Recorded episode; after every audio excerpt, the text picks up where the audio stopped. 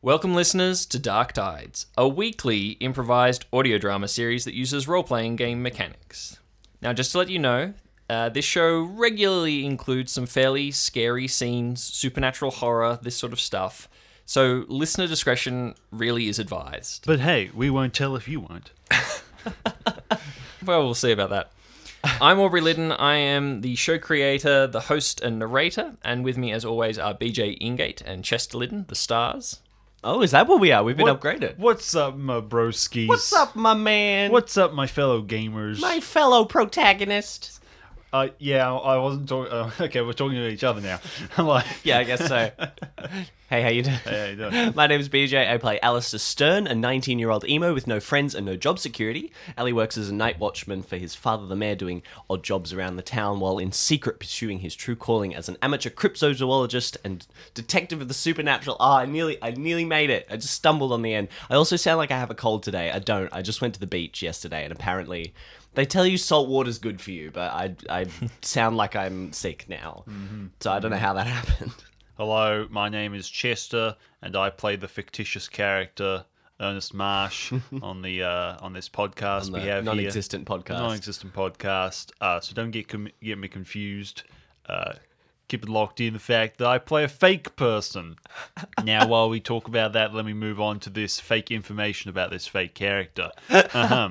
A lifelong Boy Scout and nature enthusiast who has been given a chance to fulfill his lifelong dream of becoming a park ranger. This dream has led him to the Hookba Archipelago.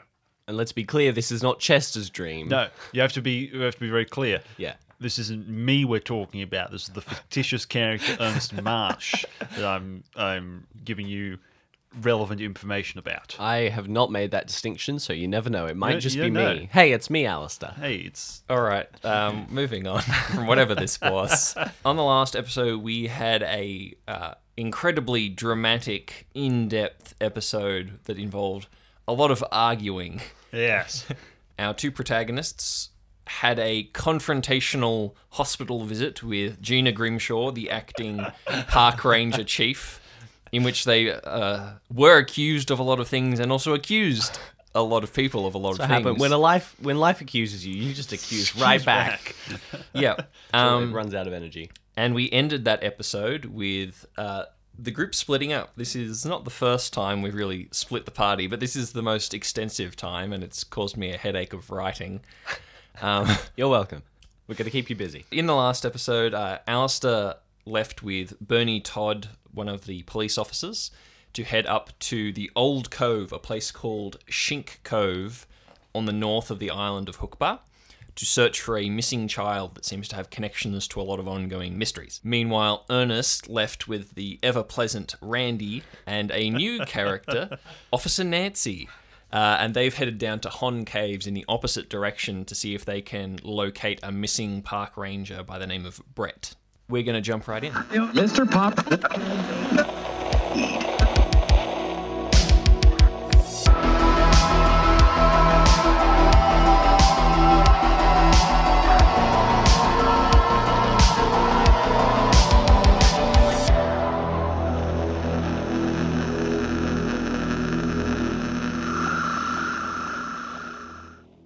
It is springtime in the archipelago of Hookba, and in this region, that means strong winds and a propensity for storms and raging seas. A particularly large storm is beginning to form, far out to sea. Its clouds roll in like smoke, gaining momentum. The sea beneath their touch becomes steel grey and restless. A lone seagull is flying ahead of the storm, rising ever higher on the troubled air. It strains to maintain control and keep ahead of this oncoming power. This towering force of nature rolls forward, bearing down on the archipelago. On the largest island, for which the collective is named, we follow a single police forward drive that barrels down a dirt road winding along the coast amid dense trees. Inside the car, we find Allister Stern and Officer Bernie Todd. Bernie seems lost in thought, humming tunelessly to himself. What is Allister thinking about? Alistair has a picture in his mind, um, and he's not exactly sure when this picture arrived in his mind on, on the car journey or when exactly it leaves his mind. But it's a picture of an old wooden beat up guitar case um, that he is gripping furiously in his young 10 year old hand. Um, and he remembers the face of his sister trying to convince him to give it to her. And he does not want to let it go. And he's fighting her, and eventually he lets go. And he sees his sister walk off with the guitar case. And he hears the voice of his mother asking, You know, Ali, it's okay. You can come with us if you want. And Ali is just silent. And he turns away. It's kind of that scene is just repeating in his mind, just absentmindedly. Okay. Uh, you remember the face of your sister and your mother's voice as the uh, road stretches out ahead of you, and you then disappear into a new uh, stand of trees. On the other side of the island, a second police forward drive is travelling along a rough track on the top of a forested ridge. Driving the car is Officer Nancy Strange, who is chatting animatedly. And that's why Doctor Who fanfiction is probably the best on the internet. Way better than the Harry Potter stuff, and I'm convinced the Lord of the Rings stuff comes nowhere near close. Uh, in the very back seat is Officer Randy. Uh, what is Officer Randy doing? Officer Randy is humming to himself gently, uh, tunes that he doesn't quite understand and that don't quite make sense. He's stamping along to the strange rhythms in his head. While Nancy continues to chatter, uh, we move across to Ernest Marsh. What is Ernest thinking about?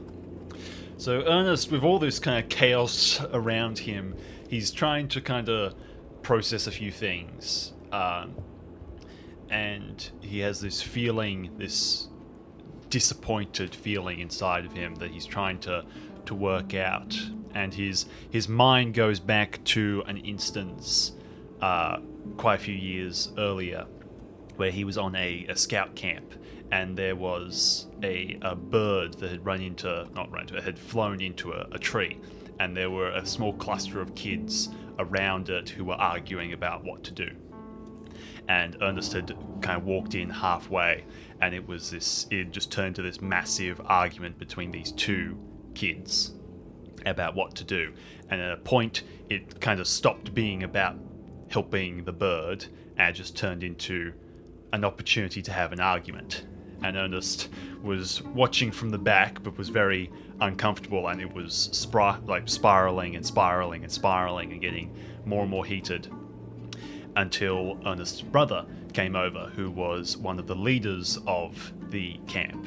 One of the he wasn't with with how the the scouting system works. There is like the top scout of it all, the leader, and then there's a series of underlings who are still scouts, but you know they're they're not they're they're still teenagers type of thing. And then there's the kids, and so Ernest's brother was one of the uh, lower leaders. And he came over and he calmed the kids down and he kind of separated them out a little bit. And he kind of diffused the entire people who were watching and then just talked directly to the two kids. And Ernest never really heard what he said to them but he kind of sat on the ground and talked to them for quite a few minutes and eventually they both wandered off and then Ernest's brother picked up the bird and walked off with it. Ernest was never sure what he did with the bird, but whatever he had said to the kids had worked. And so Ernest is kind of clenching and unclenching uh, the bottom of his jacket, thinking back to how he had exploded at the, the doctor's office and thinking about those two kids and kind of clenching and unclenching the jacket more and just thinking, man, I stuffed that up. man, I stuffed that up. Type of thing, and kind of thinking to himself, it's not the way we do things. It's not the way I do things. We're going to be better. We're going to do better than that. We're going to do better than that. And he's going to pull from his pocket a harmonica. Oh no! I also just want to point out Allister has no regrets from the hospital. he has no problem with what happened. So Ernest is going to start psyching himself up. It's just like, all right, we're gonna we're gonna get in there. We're gonna do this. This is gonna be amazing. We're gonna we're gonna get in there. We're gonna get Brett. I am going to earn Gina's approval. She might not like me now. I'm gonna earn it. You know we can hear you in the front there, right? I was thinking this in my head. How are you? How do you? How are you listening? To this? You to were this? thinking it with your mouth, sunshine. Meanwhile, Nancy is going, and that's why I'm pretty sure Peter Capaldi is not the best doctor, but such a good actor. Ernest You know, kind of turns around. I can agree with that. Ernest kind of turns around to, to Randy. He's like, "Well, you can be my witness for this, Randy. This is going to be the best mission that you have ever gone on in your entire life. We're going to get in there. We're going to get out. We're going to sing some great songs. Okay? What's the best mission I've ever done? This one. Ah. Oh, this one. Yes. Yeah. Uh, uh, uh, uh. Starts singing to himself again. You're not sure if he Singing actually heard what you said or not. Oh boy. I was trying to Just figure out how can I more- make Randy weird without making him really aggressive like he was in the last episode. Just more and more layers of Randy. I don't know what any of them mean, so feel free to speculate. All right. Well, um, as you are having this interaction, and Nancy is still talking, the car comes to a pause as you reach the top of this ridge, and all three of you can now see that uh, the ridge sort of drops away from this point, and the terrain goes from being forest and rough dirt track um, to kind of rocky, grassy headland, and you can see out to the ocean. You can see storm clouds forming off in the distance, um, and Ernest, you would probably be able to tell. You know, this is maybe two hours off from rolling in. Basically, you're looking down at uh, where the headland comes to a point and then drops away in a cliff towards the sea. And there's a lot of really large boulders here and stunted trees. And as the car now begins to wind its way slowly down this track uh, towards a cleared space, you can see a fairly large sign uh, that is very weathered and not looked after that says uh, Hon Caves. Underneath, uh, there is a large sign that has been affixed to the original that says closed, unsafe. I like those odds. Uh, Nancy pulls the car to a stop just beyond this sign and the little fence that prevents people from driving any further, and you all start to pack out of the car. Ernest gets out and immediately starts doing stretches and kind of limbering up, saying to himself, This is how we do it. This is how the Marsh boys do it. Just kind of like flexing and getting like warming up as like turns around to the, the other two. You realize that Nancy is right next to you doing uh, doing similar stretches and squats and things. She's like, yeah, yeah, this is a good positive vibe. I'm really enjoying this. Randy is shadowboxing the car. he's not actually hitting Randy, it, but he's. Randy, don't, no, Randy, Randy. Oh. Okay, I spin around like, all right, guys, great hustle. Okay, so we're going to get in there. We're going to get Brett out. We're going to get this done in uh, before hopefully the storm arrives, just to avoid any additional unsafeties. I feel like that could be the the best. Uh, Randy has walked away from you and is now staring at the sign. I kind of just turned to Nancy. I feel like that could be the the best uh, strategy here. Uh, I'm not as experienced with the the location, so I'm going to need your guys' help. But uh, yeah, Absolutely. We're gonna we're gonna have to rappel down into the caves. That's just the entrance. Uh, we've got the general sort of climbing gear ready. I would say we go down single file. Uh, come on, help me get the bags. Uh, Ran- Randy. Yep. Yep. Come on. That's help me. me. Help me carry this. ah, fine. She opens the back of the um, of the patrol vehicle, and there's several large black police issued duffel bags with rope and climbing gear and a couple of harnesses. these Randy's sorts of going to things. carry all of it. Nancy kind of piles it all on Randy, uh, and she carries um, a small like medical backpack, uh, and you head down towards the caves. You follow a little, what is basically like a goat track from the sign. Uh, you can see that once upon a time this was probably a fairly popular walking trail, and you're heading downhill further to the very point of this sort of headland. There are large boulders and stones that create an obscured view. It's hard to see what's kind of at the point here.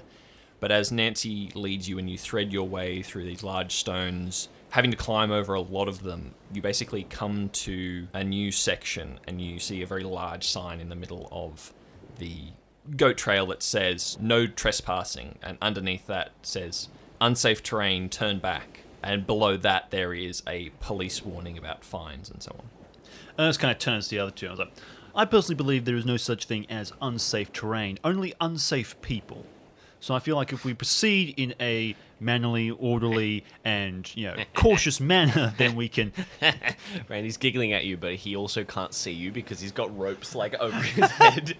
so he's Uh, being guided by Nancy this whole time because he can't see where he's walking. I kind of point with both fingers. Yes, Randy, you have something to say. No. Okay, nice. Okay, right.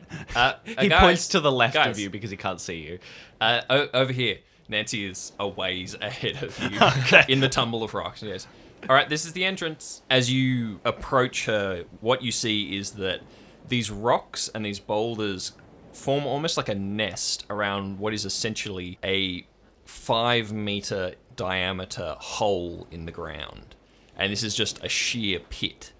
And there's a bit of cleared area around it. And as you begin to unload bags and those things, you can see um, several rappelling anchors that have been hammered into the stones nearby, some with a few tatty bits of rope hanging off them, where people have used to rappel down into the caves.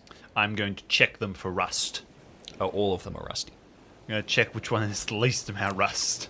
Oh, some of them are fairly new, most of them perfectly good to use. Okay. Nancy goes, she's reading a um, a plaque that has been like cemented to one of the stones. It's like, Hon Caves was first discovered, blah blah blah blah blah, many meters deep, unexplored.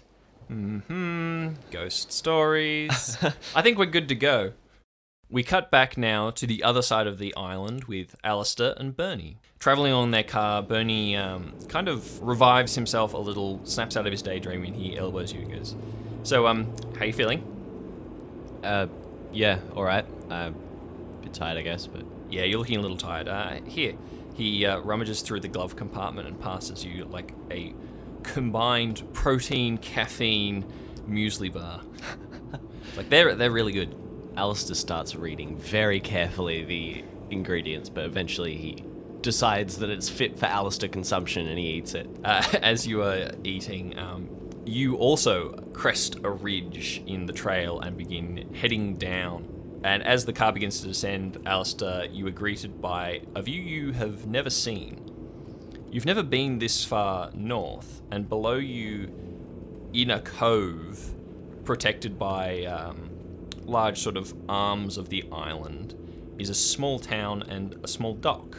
Now, you know this to be the Old Cove, as it's sort of referred to. You know it by name, but you've never been here. Even from this distance, you can see that the whole area is well and truly abandoned. The tin roofs on the houses are badly rusted, while those who have like slate have lost many of the sheets. You can see houses where roofs have fallen in entirely and others where they've been blown away. As you wind down into the town, you pass a sign that has several large holes through it that you suspect might be from a shotgun or something else. Uh, and this says Shink Cove. Bernie slows the car as you begin to enter town proper, and both of you are looking out the windows at these houses. You can see the gardens spilling over fences right into the street where vines and small bushes and things have well overgrown their bounds. You can see cars here and there, none newer than maybe the late 1960s, mm-hmm. with rotted tires and broken windows. You see a cat sleeping on top of one of these cars. It watches you lazily as you pass through what just looks like an ordinary town that has just been left. Your mind flashes to photos you remember seeing in school of uh, Chernobyl in Russia or Fukushima in Japan only a few years ago, of towns totally abandoned in a hurry. And you get that same strange feeling as looking at these desolate photos. But there's nobody here. There's nothing here at all. There's definitely no power plants. uh, Bernie pulls the car over in a uh, four way intersection. He doesn't really bother to park anywhere, he just stops the car, and the two of you get out, and he shuts off the engine. As you both step out, you hear nothing. There is no sound here except the lapping of water a little way across, the occasional chirp of a bird or a seagull uh, as it flies overhead. But it is so quiet. Bernie, I, I've never been up here. Do you do you know what happened to this place? I mean, I I I've heard stories, but Me, uh, I I don't know. I think it had something to do with like uh, economy collapse. A bunch of people like moved away. businesses closed down. Um, it's not just this town either. There's the um, the little island. I think it's Sullivan, the little island across from here, and he points. Oh, yeah. He points out. You can't really see because of the houses and things in the way, but you can see the tips of trees off on the water, where there must be another very small island away from this cove. Because I'm pretty sure yeah, a bunch of people left, um, businesses closed down, and it all kind of just imploded. Oh, I mean, it was the Okay. like the 60s or the 70s or something. It wasn't a great economic time here. right. He kind of coughs under this. Not that anything is ever a great economic time here. Um, all right, we should probably start looking. he uh, he Yeah. puts his hands on his hips and kind of surveys the area around himself and goes, "Yep, uh, better start." Allister Hmm. like walks over and kicks a piece of glass on the on the road. Hey, that's that's that's vandalism, my man. He just looks at you, very confused. You know, I still think every time, every single time I think about Allister, my mind immediately goes to that bloody interaction at the hospital where it's just like, but my shoes are clean. It's just like, wipe your shoes. It's just this, everywhere he goes is an altercation, an argument, and a nuisance. technically still vandalism. Best to you know be careful. Uh, these houses do still belong to people. While you know? he's speaking, Allister bends down, picks up a rock, and throws it through a window. Ah, The cat goes running off. Ali, he's gonna he kind of draws you aside back to the car and goes, uh, and he kind of puts both hands on your shoulders like he's a football coach and he's uh, about to give the big speech that's going to help you win the Wait, game. hold on. It's just the two of them. Why'd he draw them back anyway? Yeah, shut up. He goes, um, Allister's doing everything he can to avoid eye contact. goes, Looking at Ali, the ground. uh, this is official police business. I'm not saying that I'm deputizing you or anything like that, but you are a civilian aid in a missing persons case. Let's just be really, really clear. We don't know what else is here, and that kid seemed to be really scared that something else or someone else was looking for him, so I don't want to make our presence too known. Please stop throwing stuff. And in that moment, Bernie screams, and he's gone. No, no, no. And so he kind of he nods at you, wanting you to kind of nod back. Yeah, I nod back reluctantly. Great. I'll um I'll go grab the gear. He goes and opens the back of the boot and pulls out um again police issue kind of backpack and duffel bag with some some different equipment. Uh, as he does so, he uh, drops the bag and lots of uh, things jangle and clang, and he swears because he drops it on his foot. Um, and then he slams the the car boot accidentally and then stops and goes, "Ah, "Damn it!" Allister's not helping. He's just walking away. Can you roll for me? Yes, I can. First roll of the game. Four. Not good. Not a good one. All right. Um, as Bernie is is cursing to himself and repacking the bag that kind of uh, drops stuff all over the place, you are surveying this intersection around you. With a four, you see something move, and it could have been that cat that you scared earlier, but something just on the edge of your vision uh, moves ever so slightly. Um, But f- it moves fast enough that you're aware that there was something there. Uh, and as you look, there's there's nothing. There's just the overgrown gardens, the empty houses, the swaying of a branch. Okay. Yeah, I think I just assume it's the cat. All right, we will cut back now to Hon Caves with our rescue crew. All right, Ernest, you um you go right to the edge of this pit in the ground, and as you look down, the edges of the pit are quite jagged. They're stone, and it looks like at one point this was maybe a much smaller hole that has eroded and fallen away until it's quite large, and it's jagged around the edges. There is no safety railing. There is signs, but there's nothing to actually stop anyone literally just walking into a giant hole in the ground. And as you look down, it is quite deep. You can see the bottom, but only dimly. Your best guess, it's maybe four, five meters down. A couple of stories. Randy is very close to you, like looking over your shoulder at this at this point. He's like, ah, Uh, so Ernest is kind of looking down the hole and kind of mumbling to himself a, a campfire song. A ding dong dong, ding dong dong, ding. She threw them in like the fish. Be- ah, ah, Oh, you, you want me to throw you in? What? Is that, is that what you said? Hello, Ran- I'll do Hello. it. I'll do it. I'm kind of, I kind of like, kind of, like dart my eyes from Randy to Nancy. It's like, um, I feel very uncomfortable in this situation. But um, yeah, so Nancy like, is just watching. I'm gonna kind of like to get out of my shot, She's just gonna like clap my hands and like, okay, guys, um, so what's next? Um, Nancy is going. Um, well, I have been rappelling once before. I've never been in these caves. Um, I mean, they've been like closed for a while. I thought that's kind of where you came in. Um, the brief that Bernie gave me was that you were leading the charge. Um, Randy is handing you all of the ropes and eh, all of the climbing equipment while she's talking. Uh, Ernest kind of takes them, and there is this kind of an electrical bolt kind of like runs through him of fear, but leaves just as quickly as it kind of comes in. It's like, yep, okay. Uh, he kind of kneels down and immediately starts tying the, the ropes to the to the pitons and fixing everything. And I'm going to start pointing. Okay, Nancy, you're going to take the farthest right one. Randy, you're going to take the farthest left one. I'll take the one in the middle. Uh, we're all going to need some form of lighting on each of us so we can identify where each other is. We're going to need either like glow sticks or something along those lines. Do we have anything like that? Oh, of course. Nancy is wearing um, the police issue tactical vest, which I mean, Bernie wears this too. Essentially, it's the the, the black body vest um, with police printed on the front. It's got the radio and everything else, and it has a light on the front too. She turns that light on. She also has a taser, which is affixed to the front as is sort of police issue. And so she goes through the bag and she um, hands each of you a flashlight and a chemical light. This is basically like a really large glow stick uh, chemical reaction light, and she hands one to each of you. I don't think we ever really discussed what Randy wears. So Randy wears a uh, he, he he he does not wear his standard issue. He wears like your classic detective. Like he's got a he's got a bomber jacket. He's got aviator sunglasses, which he definitely won't remember to take off before going into the cave. Wow, Um, these lights are dim.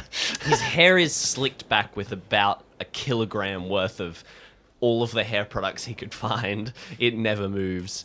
Um, and yeah, he doesn't wear a vest or anything. He just wears jeans and like boots. Randy, are you sure you don't want a vest? Like it has a lot of things on it. They're helpful. Uh, I feel like You every, are- everything that would be in the vest is in a pocket somewhere. Yeah. So, he, he Ber- has all the equipment. He just doesn't wear the vest because it feels like he feels like it constricts his movement. and Bernie has issued you about seventeen different official warnings for not wearing Oh it, it- yeah, uniform regulations. Yeah. Does he have like a belt pack or something like that? Oh yeah, yeah. He'd have like pouches and pockets and things. And he's got like maybe he's wearing cargo pants, so he's got like pockets in the pants and stuff. So he has all the equipment. He just doesn't wear the vest because he, he doesn't think it looks cool. Yeah, Ernest uh, jams his parts cap harder down his head, clips the uh, Randy's already halfway down the rope. No, no, you guys haven't gone off yet. You're gonna roll for things. Oh man, I was gonna say, do I need to roll for his lack Yeah. of deftness? Uh, uh, Ernest kind of clips on the uh, the light onto the side of his pants, takes the torch and kind of uses the the band around it to wrap it around his wrist, so he's got a better grip, and gets the the rope in his other hand and runs it through a uh, what are they call the the things that click together. Yeah, yeah. The Carabine. Yeah, he li- he uh, runs it through the carabiner on his uh, hip and begins to move towards the hole. The the three of you position yourselves simultaneously around the edge, giving each other enough room that you're not going to bump into each other. And you lean back, as is the maneuver, legs bent, lean back, and you kind of let your weight begin to drop backwards into the hole. Now, I'd like all of you to roll. As Ernest begins to lean back, there's just this kind of flash of a memory of back in this scorching heat to one of the, the last days on the last camp he went to uh, quite a few years ago. And just watching as he goes down this mountain, just kind of this fear running through him, but then seeing all the other kids around him also doing it, just giving him a sense of camaraderie and seeing his brother at the bottom. As you remember this and then snap back to reality, you look to your left, and Nancy is there, thumbs up. It's like, we good to go? I I bust out a thumbs up and like, yep. All right, let's go. Randy also busts out a thumbs up. No one's looking at Randy. It's to himself. He high fives himself. Do you want me to roll disadvantage for Randy because he probably doesn't really pay Yes. attention? He's Yes. also he's also going thumbs up with both hands.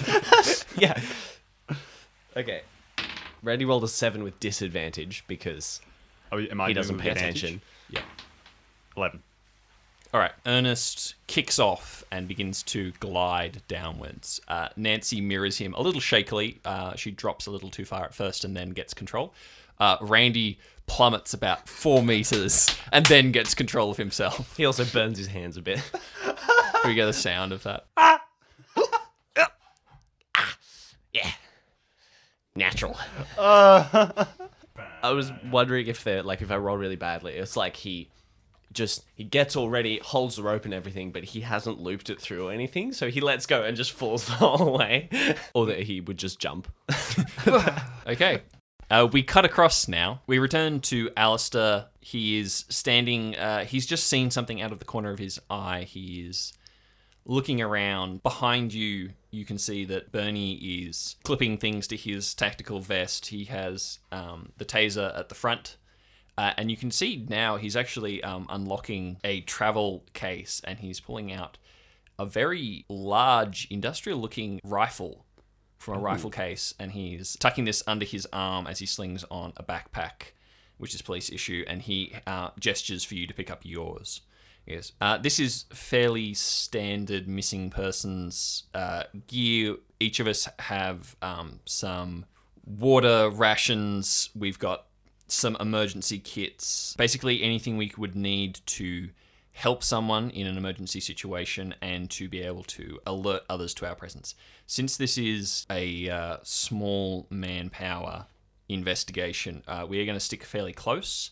And I think we should probably start by moving through the center of town. Does that sound good? Yeah, sure. Hey, uh, what's what's uh, what's that? What's going on with that? He points to the rifle. Oh, like, hey, this is my radio. It's police issue as usual. Um, this is what lets me talk to no, everyone. the the gun, Bernie, the gun. Oh, oh yes. He looks Um, at, and I kind of motioned like, can I have a look at it? no. what? Uh, Come on, man. Come on. Look, What is that? Is that a two two three? What is that? You just chucked a rock through a window. I'm not going to trust you with a gun. He's not really thinking about that. listen, Ali. Um, you know, I can I can appreciate curiosity about uh, about a weapon, but this is really not the, the place.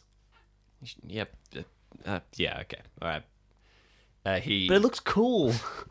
uh, he kind of chugs. The, uh, it, it is very cool, uh, but this is for our protection. I am aware that there could be uh, potential threats. Let's just uh, go with that. And after the uh, Blue Gull incident, I didn't want to be caught unprepared. Kind of nods. you don't get like, one. Yeah, that's fair. It's like, oh, come on, man. Look, gonna- you don't have a license. You you two are walking down the street now. There's no one here. Who's gonna know? Uh, you're eyeing the rifle as Yeah. the two of you uh, walk down the main. This is kind of the main street, if you can call it a main street. It's a small town. On either side of the sidewalk, peering into the houses, and as you get further along, the shops as you go past. What are you looking for exactly? Other than Bernie's rifle, um, I think Alice is probably just looking for anything that looks like it's been touched recently because he's aware that the, the he heard the radio of the boy, and then also he said his mother was around, so he's assuming there's at least a couple of people. So there'd be something. He he doesn't he doesn't necessarily he's not adept at tracking, so he doesn't necessarily know exactly what he's looking for. But just anything that looks like it's been touched or moved, or broken branches, or footsteps, or anything that looks clean or used recently. Okay.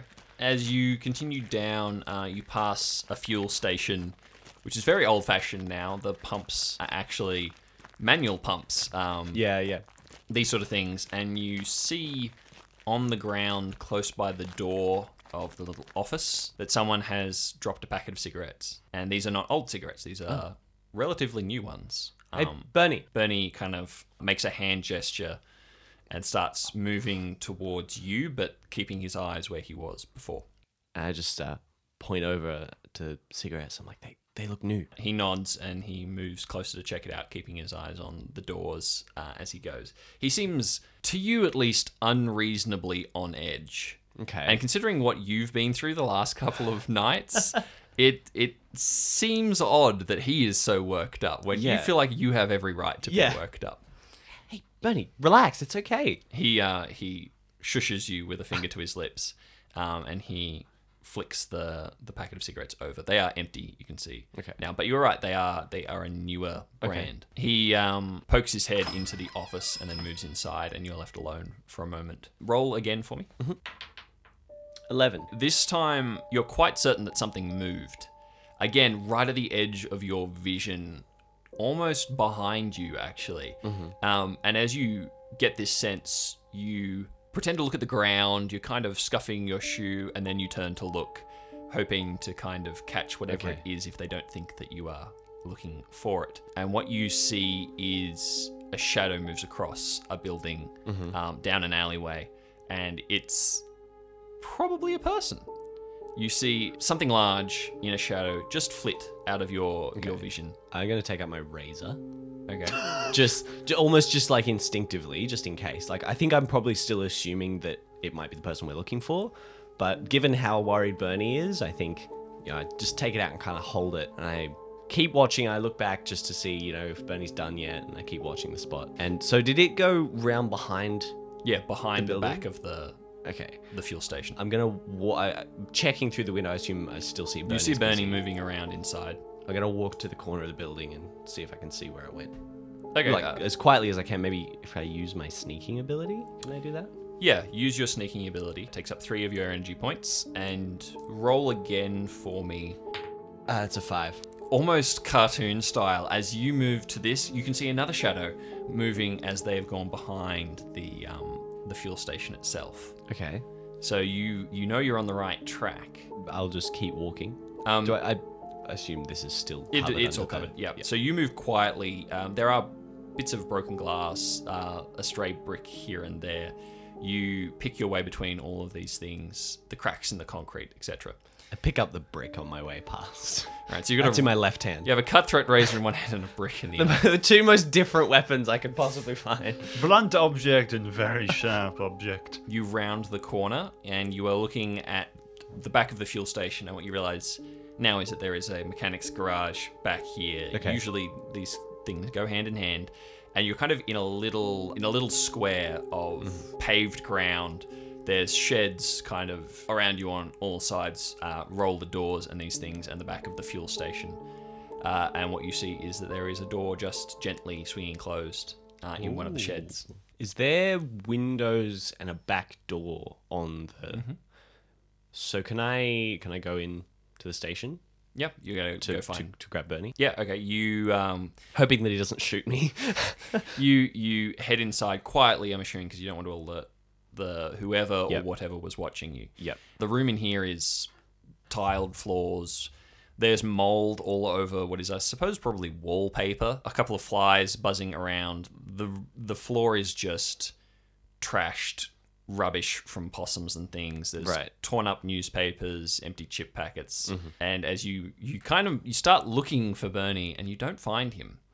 You start moving from room to room, He's gone out the front and round the back, hasn't he? While I went.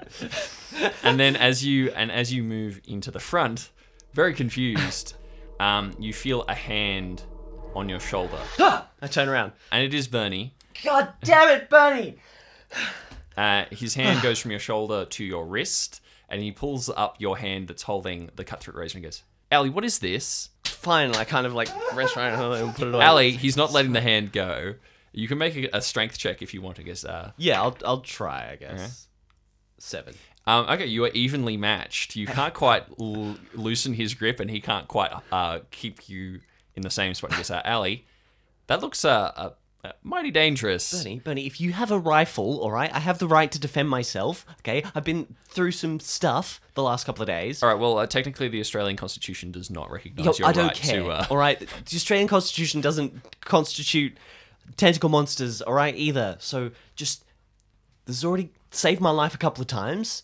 All right. so as you as you go, like right to defend yourself, Yeah. uh, tentacle monsters. He goes, "All right, yep, fair point." He lets you go. and goes, "It's not like we actually have a constitution anyway." I said, okay, Bernie, I saw something. I saw something, a shadow or something moving, but I, I, I saw it went into one of the doors around the back, and I came around to find you, and then you weren't here.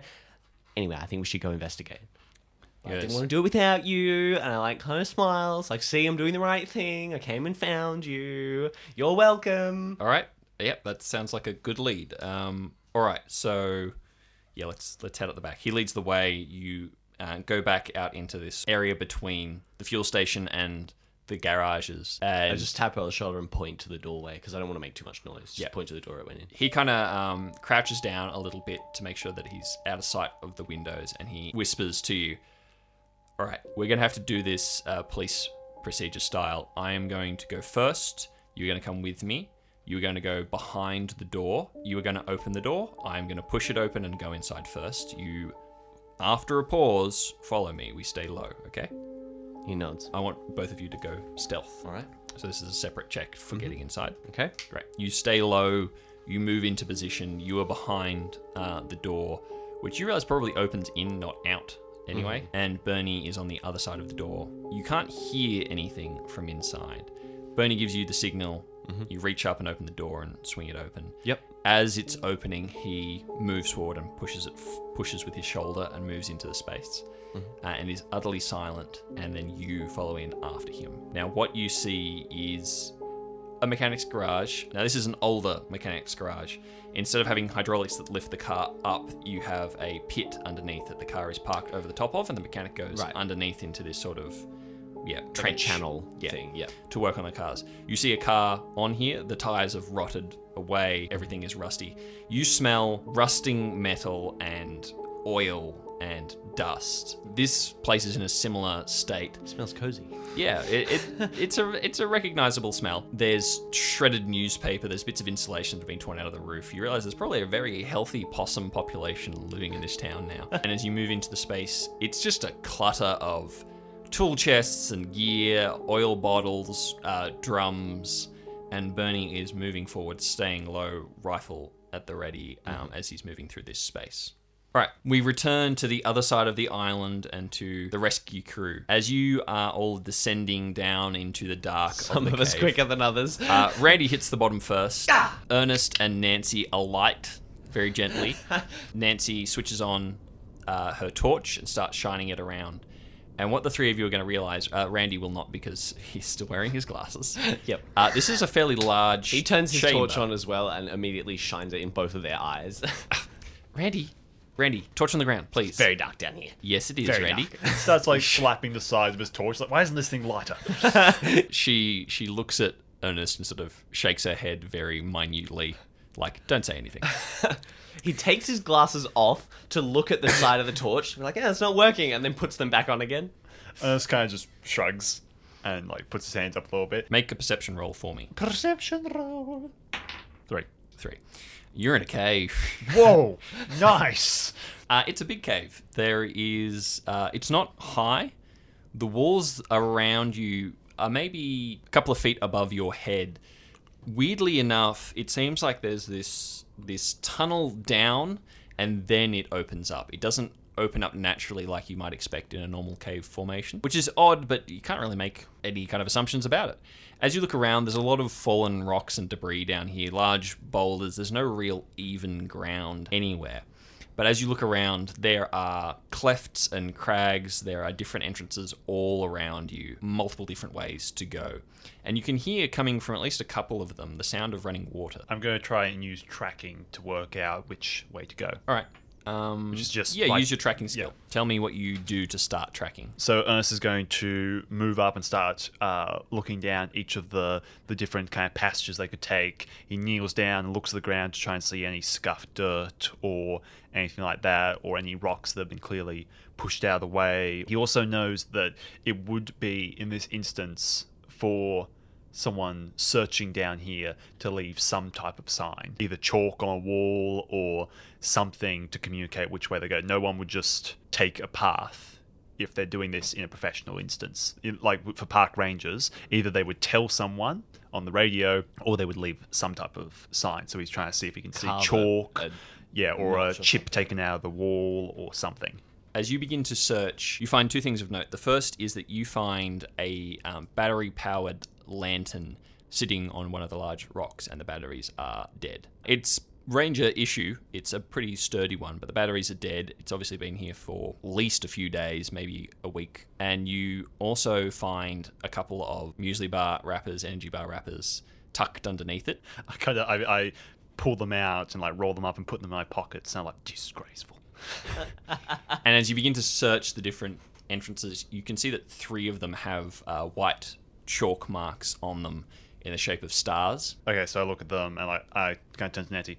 Okay, so because multiple multiple of the passageways have markings, I presume those are ones that he travelled down and then came back to. So he's saying that those are most likely dead ends or have no result. So I kind of turn to the one that doesn't have any chalk. So most likely then he went down this one and didn't come back from it. And I kind of turn back and point the lantern and like the lantern and the muesli bars, my guess would make this his home base of sorts. So wherever he went, pointing down the hallway again, he most likely still hasn't come back from. Otherwise, he would have come back and got the lantern. Nancy's shining her torch and goes, Yep, that makes sense.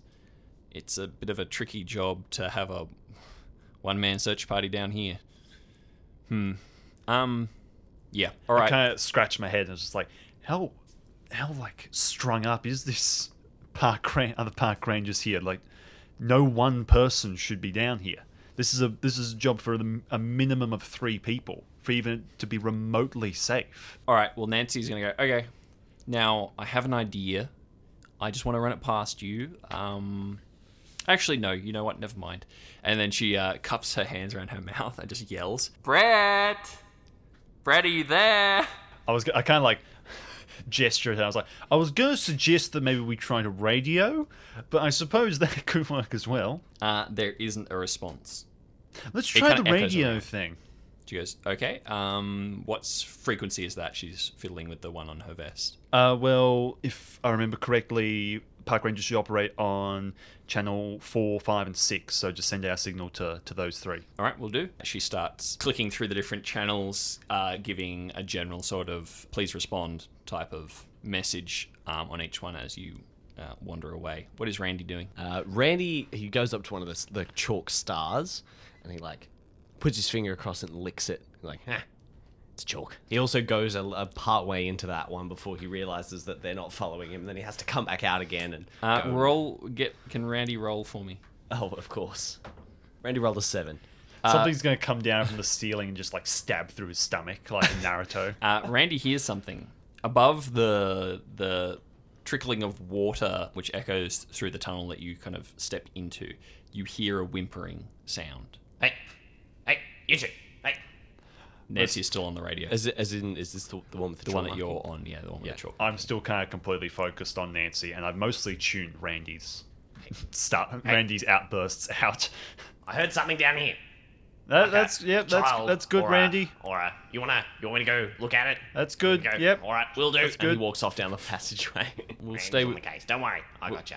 You'll be safe. We're going to stay with Ernest. Nancy continues uh, going through the radio until there comes a crackling through, and it's very distorted, um, as if there's a lot of interference, uh, and the signal is very weak. And you hear a voice going, "Hello, hello. uh, and she she beckons you over and goes, uh, "Yes, this is Officer Nancy accompanying uh, Park Ranger Ernest Marsh. Uh, we are looking for Brett. Brett, is that you?" No park range yet. Uh, she's kind of waving you away, like, not important. Uh, and you hear the voice coming through. It's like, be careful. and then it cuts out. I kind of look at it as that is that is that Brett's voice or It's hard to tell, but it sounds like it. I mean, they're responding when I was asking for Brett. uh, in that instance I then turn around and then for the first time notice that Randy isn't there. Ra- Randy, It's like, oh, he probably went to pee or something. Randy. He never goes before we leave.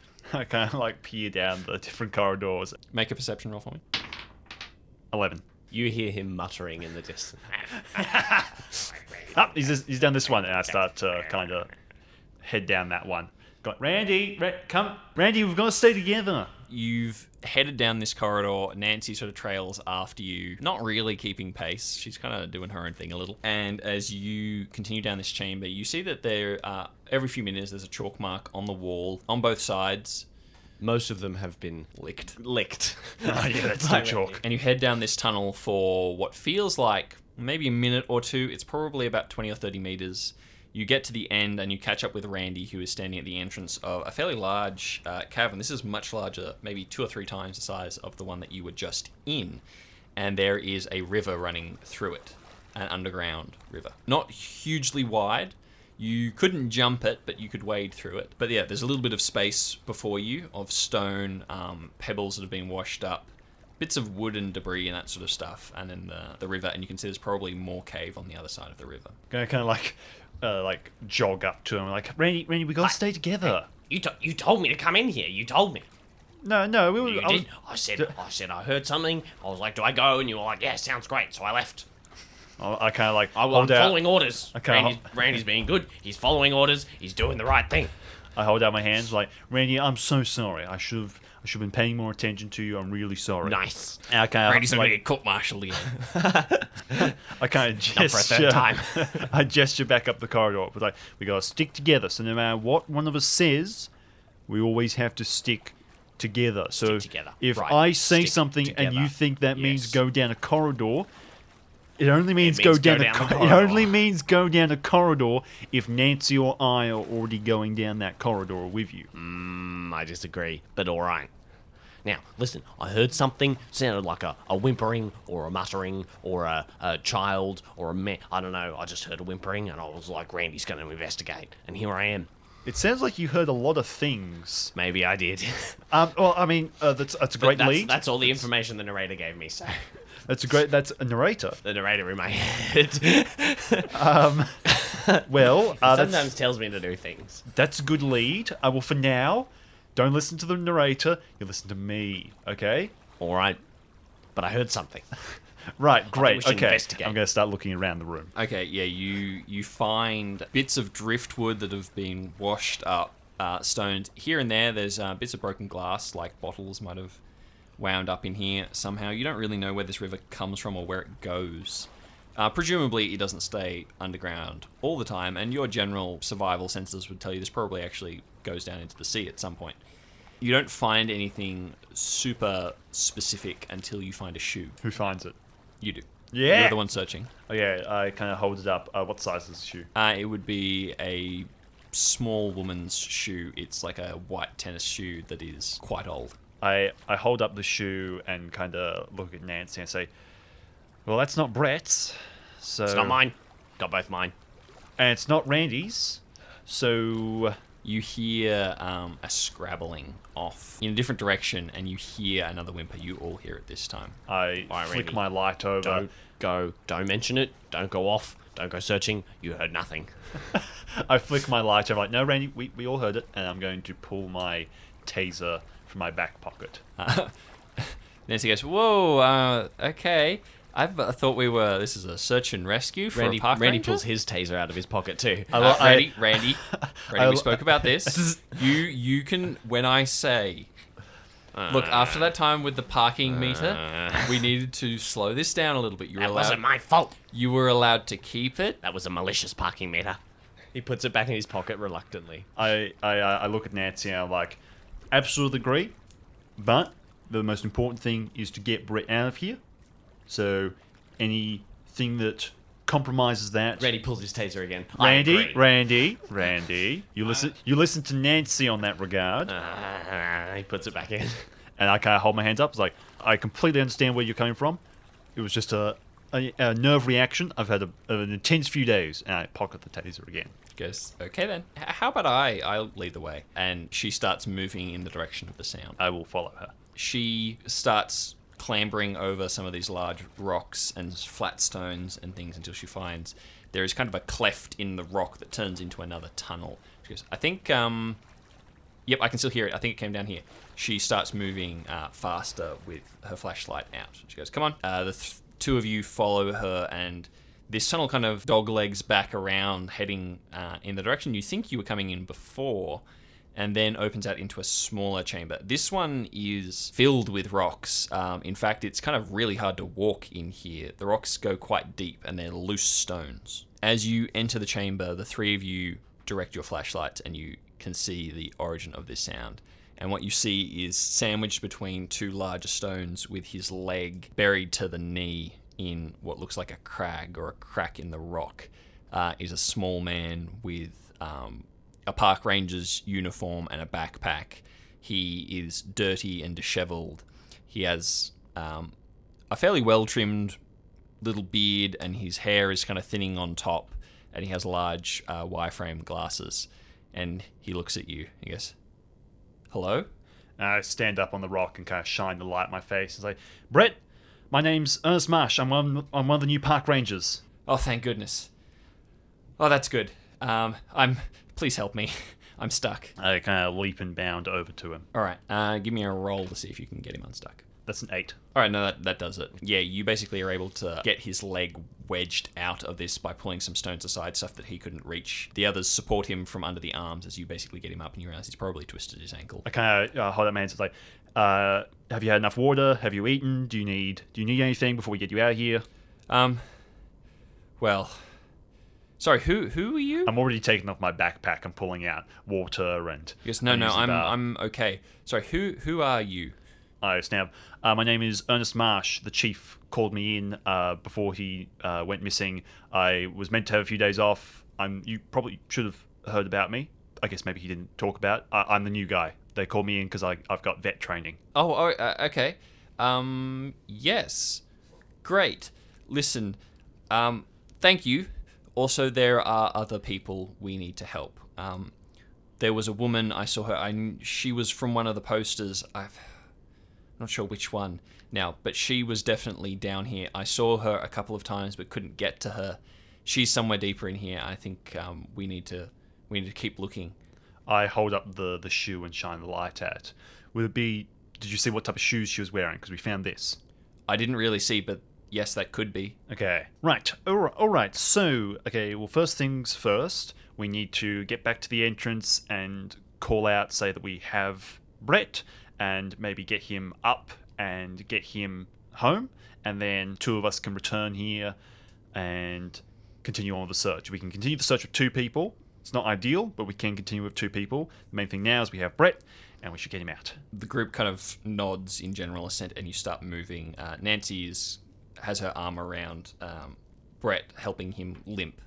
And then you begin to traverse your steps back uh, into the chamber with the water and then back into the tunnel. Uh, I want both Randy and Ernest to make a perception check for me. One. I've still got my sunglasses on. Nine. Uh, all right, Randy, you are leading the way, uh, and you and you basically just you just make it straight beam. You just go straight to the main chamber. Uh, Ernest, you are in the middle, and behind you are uh, Nancy. Like, because it's a one, I also run into a wall at some point. yeah, behind you, uh, Ernest is Nancy and Brett, and then you hear a voice. You hear a scream that is uh, a woman's voice, and someone screaming, "Please, someone, please help me!" Back in the dark, the way that you had come. Ernest like spins around so fast that he nearly spins 360. so he needs to kind of spin around twice to kind of work out and starts flashing the, the flashlight around and kind of calls out, "Hello, hello, where are you?" Uh, the voice is still echoing from down this same corridor the way that you came. I am going to start running down it. Okay. I'm going to ca- call back, Randy, come on. Randy cannot hear you. Randy is completely oblivious. Ah, That's the one. Just because I rolled because he one. when he just like went and left you guys. Uh, Okay. He definitely would have come if Um, he Nancy rolled goes, better. right, we'll um, okay. No, you go ahead. I'll be right there. I um I hold up my hand in in response. I'm going to keep sprinting down the, the corridor. All right, yeah, you keep moving. You head back into the chamber you were in before with the river. Um, you call out. You can't hear anything. You go back into the uh, the chamber where you found Brett, and you can see that there is another exit, and you can't hear anything. Roll again for me. It's a five. All right, you hear echoes and a clatter of stones somewhere off in the next chamber along this, continuing on deeper in. And you move with it, still calling out, your voice echoing back to you, but you can't quite pin down the sound anymore. Uh, you move deeper and deeper into these cave tunnels. Ernest has another flash similar to the one when he was entering the cave, and another electricity bolt of fear runs through him, but this one is much deeper, much colder, and remembering the sound of calling voices and squeezing through cracks in the rocks as things move around him and just hearing the screams and the shouts. the the bolt of fear stays in him for longer, but he pushes through it and keeps sprinting. You keep moving, keep searching, and then suddenly you back out into the light and you are standing in that same main entrance chamber. Only Randy's not there, and your gear is not there. Nancy and Brett are not there. And as you look up, you can see that all of your rappelling lines that you used to get down here have been severed. They are severed way above your head. Is the uh, lantern still there? Yes. So it is the same. Okay. I'm gonna kind of spin around and call out again. Nancy, Randy. I'm gonna look up the the hole. You hear your voice echoing back to you up the hole. We cut back now to Allister and Bernie entering the mechanics workshop. Bernie stays low, moving forwards. He kind of gestures for you to stay close. And you hear now footsteps and then um, the tinkling of glass as something is moved around on a table and the scrape of wood coming from a back room. As I do that, I'm going to put my brick down, put my razor away, and pick up like a crowbar. Yes. You can find a you find a, a big wrench. Yeah, yeah, yeah. Hold even on, better. everybody. Put my brick down. Gotta find something worse. I put it down quietly, and I don't roll for it Okay. because I have a stealth ability. Bernie um, motions you again. He finds the door. This is at the back of this workspace, and you would assume it's either storage or maybe an office or something. And you uh, line up again on both sides of the door, and Bernie kind of gives you a thumbs up, kind of nods, lets you know it's okay, and then he turns his attention back to the door, and you can see a bead of sweat running down his his face, and he kind of gives you the motion to open the door. All right, I m- open the door just like I did out the front. He barges through it fast and aggressively. There is an awful commotion as you follow him in as he is shouting, All right, stay down, stay! And someone else is screaming. And what you what you see is a fully grown man with a very big beard, bushy eyebrows, thinning but long hair, like squatting on the ground like in crab mode with his hands out like pincers type of thing. He's wearing this big, like fluffy coat that's like the super plasticky thing, like super. It's like Yeah, puffer, like a puffer puffer type of thing, but it's also like patterned with red and black stripes and crisscross type of thing. He's wearing sweatpants and like leather UGG boots type of thing. He's very filthy and just like ah, another two fancy boys. Hello, What the? Brett kind of kind of stalls a little bit. Oh, um, uh, put your hand up, and he holds out his hands like guns. Bernie puts, holding the rifle, still puts his hands above his head. You too, sunshine. I just grip my wrench harder and like kind of raise it a bit, but I keep both arms on it. Don't do anything you won't regret. Uh, Bernie kind of lowers his Anything I hands won't regret? slowly and goes, uh, I'm sorry, uh, sir? What, what are you doing here? Who are you? This is my home, you see. It's not. I lied.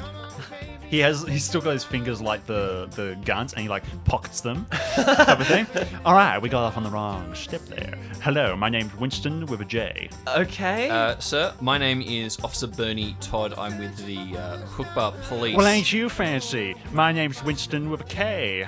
Yes. So we are in the midst of a missing persons investigation for a child. Uh, we got reports that there was activity here, and we've come to check it out. Uh, Oh boy, there's activity. And he does like a, a barrel roll backwards and then jumps back up. Lots of activity. I can see that. Sir, um, would you please uh, come with me? Maybe we can uh, get some of this straightened out. If you'd like to uh, come this way, and he's kind of like gesturing. He is the going door. to dive out of a window. Bodily dive out of a for that. window. It's a seven. All right. Here's what he does. He flings a brick out of nowhere backwards, breaks a window, and then like rolls himself backwards out the window. Allister, without even taking a moment to think, dives after him. Now, I think we should roll if you like dive into me. Yeah, Like- yeah. Do I need to roll Yeah, for it too? Five. You follow him out the window and you crash like face first into the ground outside. Um, Ow! Ow!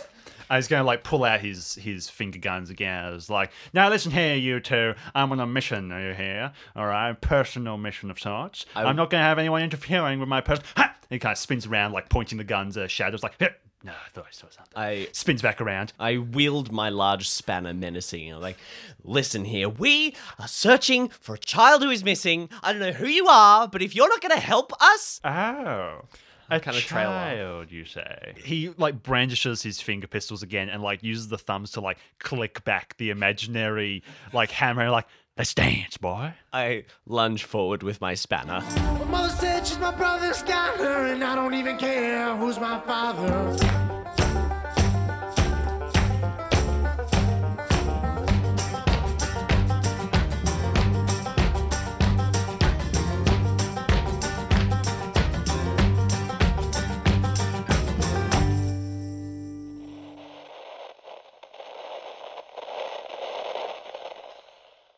All right, yeah, the um the pythons, I believe, is what these rappelling anchors. That's the word I was looking for. Oh, I believe yes. it's a python Pythons or pitons or something like Or that. pythons.